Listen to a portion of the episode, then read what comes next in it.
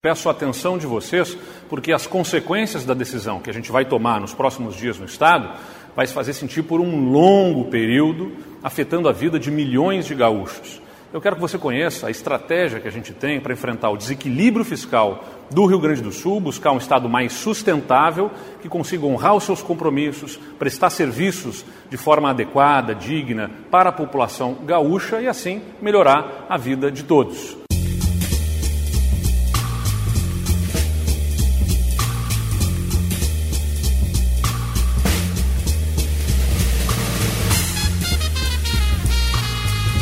Sejam bem-vindos ao Diálogo RS.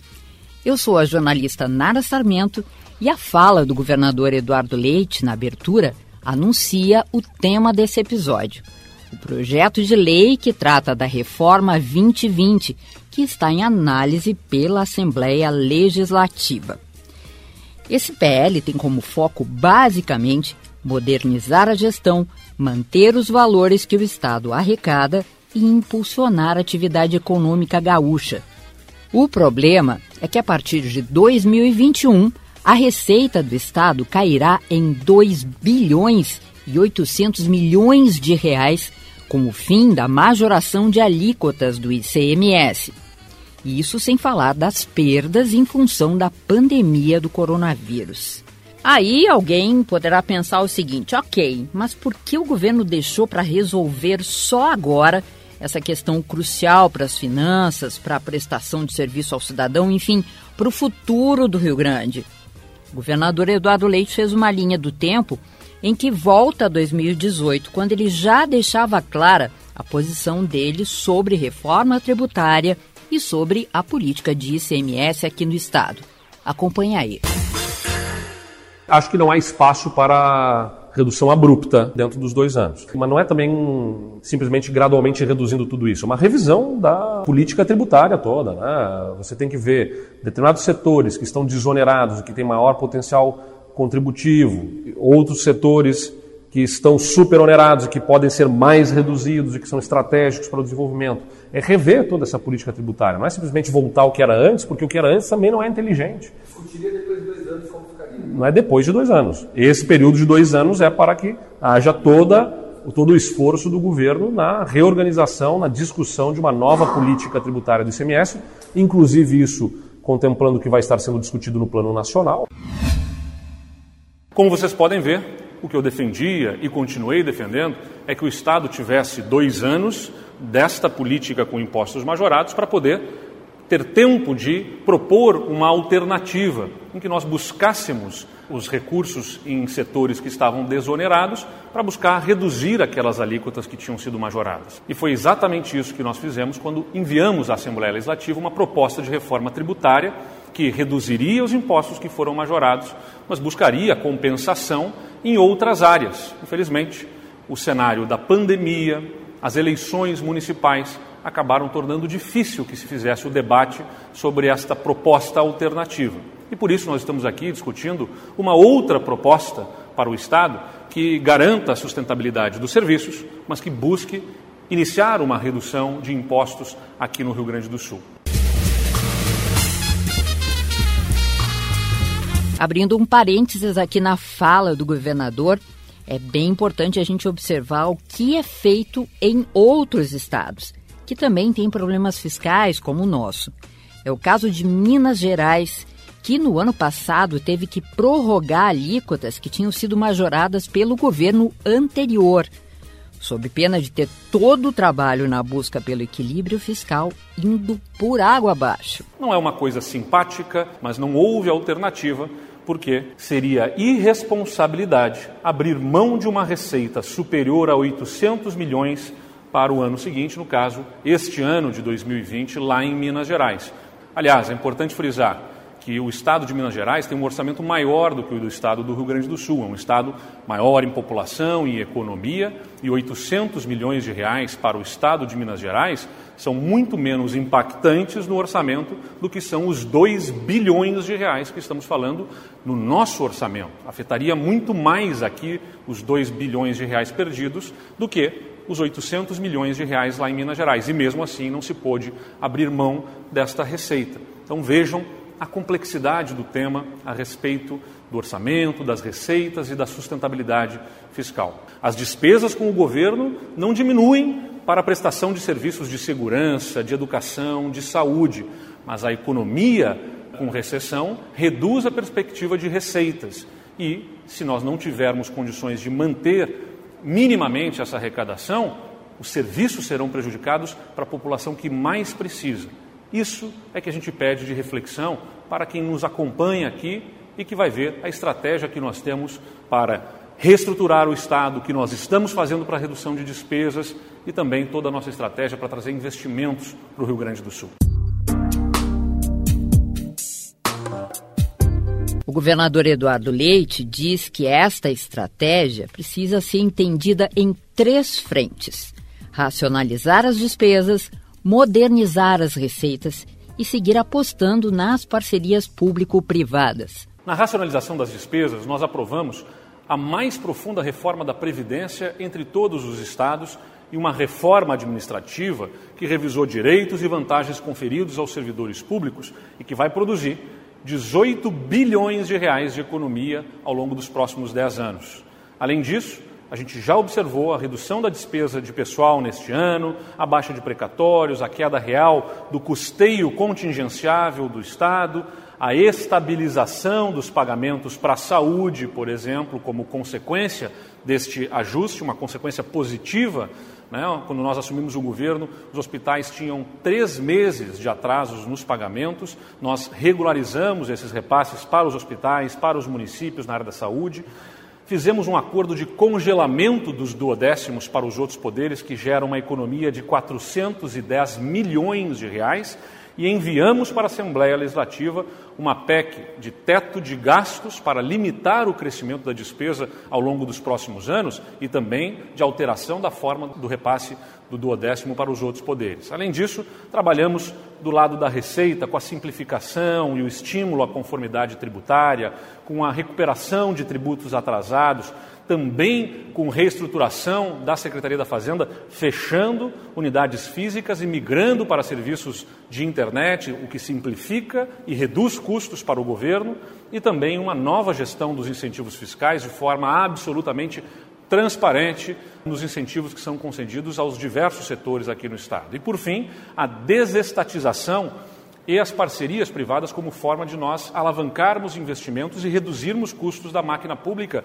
levando mais eficiência para o cidadão. Nós aprovamos as privatizações, a modelagem pelo BNDES do, da CE, da privatização da CE, com um edital já publicado e previsto para fevereiro, o leilão da venda da CE distribuidora, a Sulgás também já encaminhada a sua privatização e fizemos recentemente a concessão, o leilão da concessão da ERS 287, com investimento projetado em mais de 2 bilhões com a parceria do setor privado, nesta concessão que vai duplicar integralmente ao longo dos próximos anos essa rodovia. Vamos fazer em breve leilões para mais mil quilômetros de rodovias em concessão ao setor privado, promovendo investimentos com mais eficiência, com redução de custos para todos, para o Estado e para a população. No saneamento, a PPP da região metropolitana, que foi assinada né, com a concessão do esgotamento sanitário na região metropolitana, e nós preparamos para o ano que vem novos lotes de concessões no interior do Estado para promover investimentos na área do esgotamento sanitário. As reformas feitas pelo Estado, aliás, foram reconhecidas como das mais profundas do Brasil. O Rio Grande do Sul recebeu o prêmio do Centro de Liderança Pública. O jornal Valor Econômico também destacou o Rio Grande do Sul no topo da lista dos estados que conseguiram diminuir gastos com aposentados em 2020, já que esse processo só iniciaria em 2034. Não foi fácil fazer essas reformas nós tivemos muita oposição por conta de uma reforma que não é simpática, que mexeu com direitos, com vantagens de servidores públicos, mas que era importante para o Estado, inclusive para os servidores, em busca da sustentabilidade que nos permitiu voltar a pagar o salário dos servidores em dia depois de 57 meses Afinal, em novembro a gente fez o depósito dos salários integralmente na data correta, o último dia útil do mês de novembro, depois de 57 meses em que o Estado não conseguia fazer isso. Mas mesmo com tudo isso, a conclusão dos técnicos da Fazenda e do governo é que ainda não é possível abrir mão de receitas.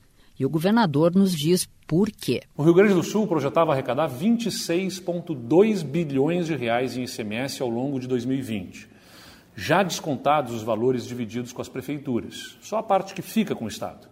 Mas veio a pandemia e essa arrecadação ficou abaixo do esperado, em 25,3 bilhões. Graças ao auxílio do governo federal, que foi aprovado no Congresso Nacional, para compensar a queda de arrecadação, houve uma reposição nas receitas perdidas, que chegou inclusive a superar o que inicialmente estava orçado.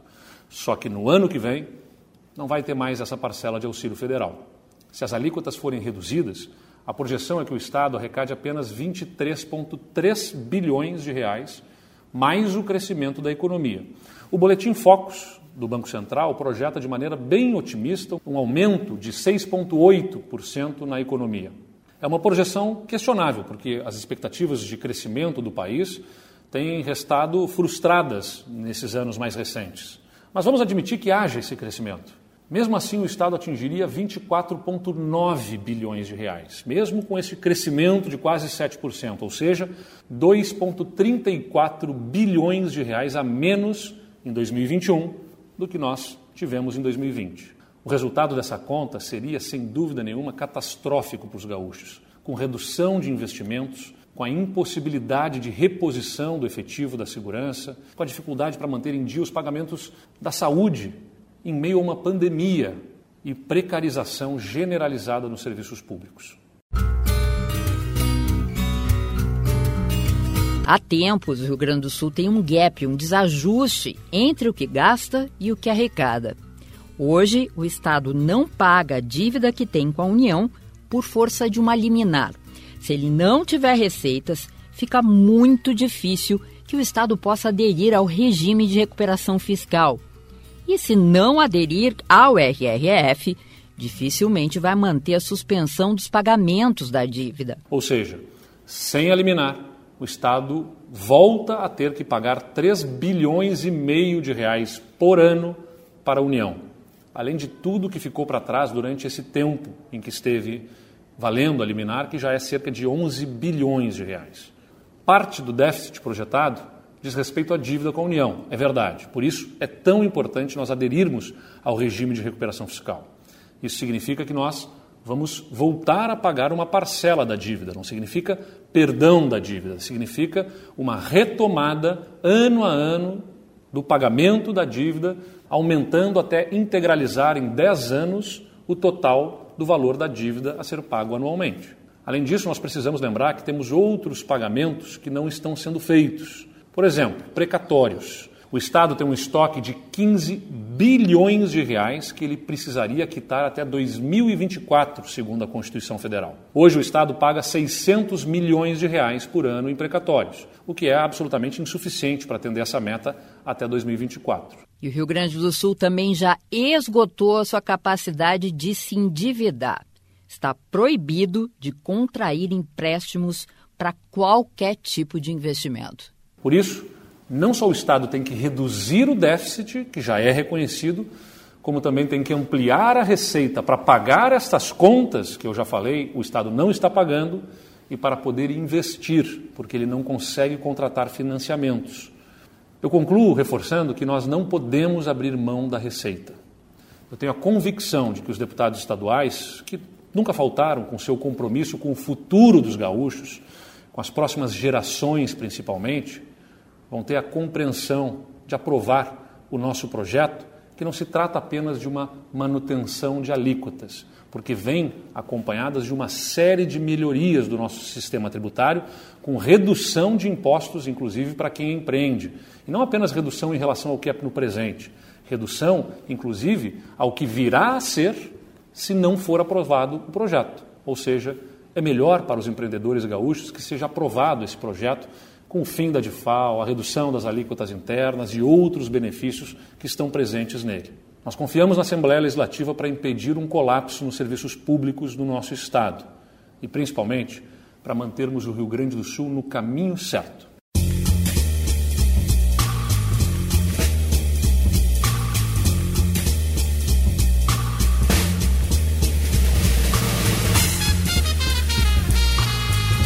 Com esse alerta e esse chamamento feito pelo governador Eduardo Leite, a gente fica por aqui. Diálogo RS está disponível no canal do YouTube do Governo do Estado e ainda nas plataformas da Rádio Web e Spotify. Grande abraço a todos.